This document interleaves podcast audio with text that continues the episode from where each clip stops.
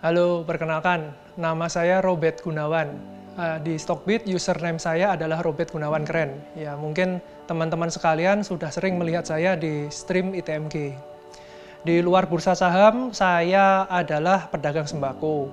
Saya dan keluarga saya memiliki beberapa toko dan beberapa gudang, dan juga kami memiliki mobil pick up dan mobil-mobil truk yang kami pergunakan untuk mendistribusikan sembako kepada masyarakat area distribusi saya meliputi Jogja, Solo, Klaten, Boyolali, uh, Wonosari, Wonogiri, bahkan hingga Salatiga. Kesibukan saya sehari-hari, saya paling sering melihat-lihat karyawan saya dan pekerja-pekerja lainnya mendistribusikan barang-barang saya. Di samping juga saya sering melihat harga komoditas yang terutama berkaitan dengan barang-barang sembako saya. Sejak 2009, saya sudah aktif melihat harga-harga komoditas seperti WTI crude oil, Brent crude oil, US soybean, US soybean oil, US sugar nomor 11, CBOT corn, bahkan hingga bursa Malaysia palm oil price. Di sini saya belajar uh, ilmu prediksi harga secara otodidak. Saya sangat menyukai hal baru, yaitu belajar prediksi harga komoditas. Saking semangatnya saya belajar hingga saya mendapatkan gelar master dengan tesis prediksi harga komoditas di salah satu universitas di kota Bandung. Bagaimana awal Bapak memutuskan buat berinvestasi? Ya, sebelum saya menceritakan awal mulanya, patut diketahui dulu karakter bisnis saya. Saya sangat menyukai barang-barang bagus di harga murah. Jadi rumah atau gudang yang masih bagus tapi dijual orang dengan harga murah, mobil atau truk atau mobil pickup apa pun yang kondisinya bagus dijual dengan harga murah, saya sangat menyukainya.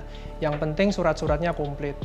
Nah, di sini di tahun 2020 ini saya melihat adanya berita-berita tuh, bursa saham rontok, bursa saham harganya murah.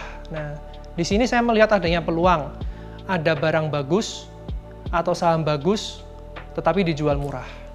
Bulan November tahun 2020 Eh, setelah saya belajar secara otodidak, saya memutuskan untuk membeli saham pertama saya. Saya membeli saham Auto, Astra Auto Parts. Saya memasukkan uang 5 juta rupiah ke saham Auto itu. Saya membeli saham Auto di harga 880 dan saya menjualnya di harga 895. Nah, ini karena saya kena mental tuh. Jadi, uh, saya membaca di stream Stockbit ada yang berkata, "Wah, auto ini produknya kurang disukai sama masyarakat. Saya kena mental, saya jual tuh di harga 895 beberapa hari setelah saya beri. Dan itu jujur aja merupakan penyesalan terbesar saya. Karena beberapa saat kemudian auto sampai 1200 per lembarnya. Seperti apa sih Pak proses belajar investasi ala Robert Gunawan?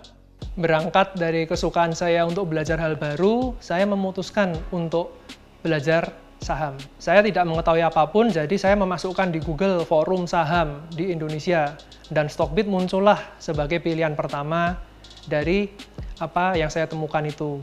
Saya bukan orang yang suka dan mudah percaya dengan orang. Jadi saya meragukan nih, wah bener nggak nih Stockbit itu apaan, aplikasi apaan, apa jangan-jangan cuma kayak aplikasi seperti Binomo dan kawan-kawan itu. Saya mencari tuh di Google pakai keyword Stockbit penipuan, Stockbit fraud, dan kawan-kawannya. Tapi puji Tuhan, saya tidak menemukan apa pun di situ. Makanya saya berani dan percaya untuk membuat akun pertama saya di bulan Maret 2020 di Stockbit.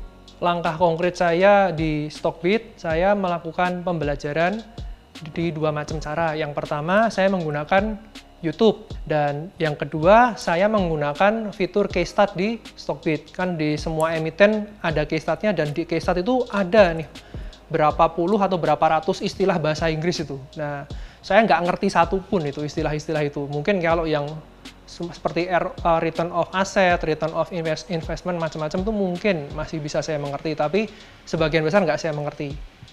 Langkah saya, saya masukkan itu satu-satu istilah itu ke Google dan saya cari tahu rumus perhitungannya, saya mencari tahu artinya, sehingga saya mendapatkan banyak sekali pengetahuan di situ. Untuk menjadi seorang pakar itu harus mengetahui senjata apa yang dia punya. Demikian pula dengan keystat. Saya harus mengetahui nih indikator-indikator apa yang bisa saya pergunakan dan sesuai dengan karakter bisnis saya. Metode apa saja yang dipakai untuk berinvestasi? Sejak awal saya masuk di bursa saham, saya memutuskan untuk menjadi seorang investor. Karena di kehidupan nyata saya itu saya adalah seorang trader sembako. Jadi kalau sekarang jadi trader saham lagi, nanti saya kecapekan karena ya aktivitasnya sibuk. Untuk pemilihan antara fundamental dan technical analysis, jujur aja saya lebih banyak menggunakan fundamental analysis. Saya juga menggunakan sedikit technical analysis untuk menganalisa titik masuk dan kemungkinan nanti titik keluar atau trennya berada di seperti apa. Fundamental analysis menurut saya sangat penting karena dengan memiliki fondasi yang kuat atau memiliki keyakinan yang kuat atau penilaian yang kuat terhadap suatu perusahaan, maka kita tidak akan goyah jika diguncang oleh price action. Di Stockbit ada tiga fitur yang saya sangat suka. Yang pertama, case start. Yang kedua ada funda chart. Yang ketiga ada chart bit. Case start itu saya melihat beberapa indikator ya, seperti PER, dari PBV, dari price to cash flow ratio, price to free cash flow ratio-nya, cash per share-nya, saya melihat dividennya, dividen ratio-nya berapa. Fokus saya adalah keamanan. Selalu keamanan investasi adalah yang utama.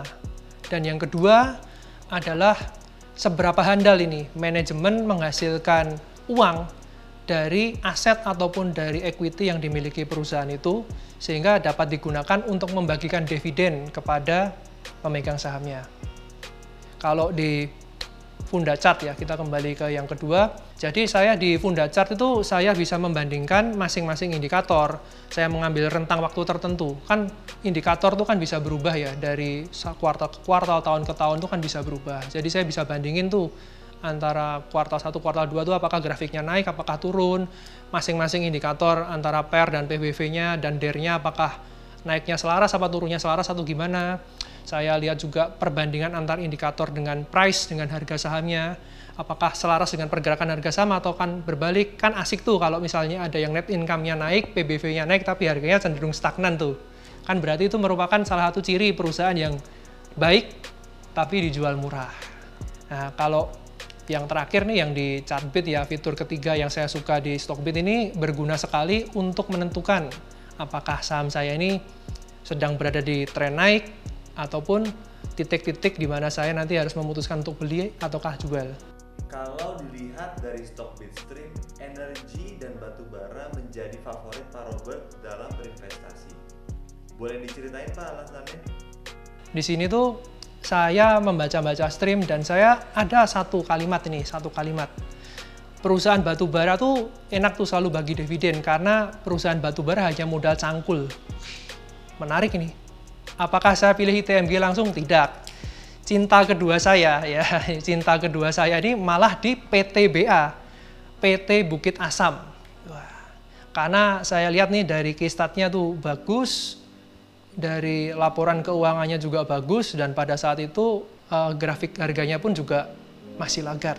Selang beberapa lama di bulan Januari 2021 ada badai yang melanda IHSG pas sambil badai ini kan ya namanya ada badai kan pasti akan ada perusahaan lagi yang baik atau dijual murah nih.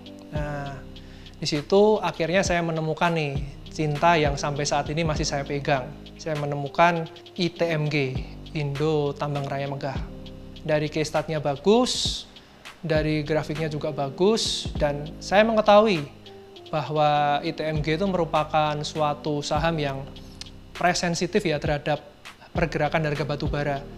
Pada saat itu tuh saya melihat pada saat harga batu bara tuh 120 ke 150 tuh harga ITMG itu ya cuman segitu-segitu aja, cuman di sekitaran 15 ribu, 13 ribuan. Saya melihat adanya gap yang cukup besar nih di sini. Nah, saya bandingkan tuh grafiknya antara grafik harga batu bara saya pakai Newcastle Coal dengan grafik harga saham ITMG. Saya melihat potensi itu laggard yang cukup besar. Di sini saya menyadari bahwa ini perusahaan adalah perusahaan yang baik karena dari case statnya, dari laporan keuangan baik, tetapi dijual dengan harga yang murah atau dalam artian saham salah harga.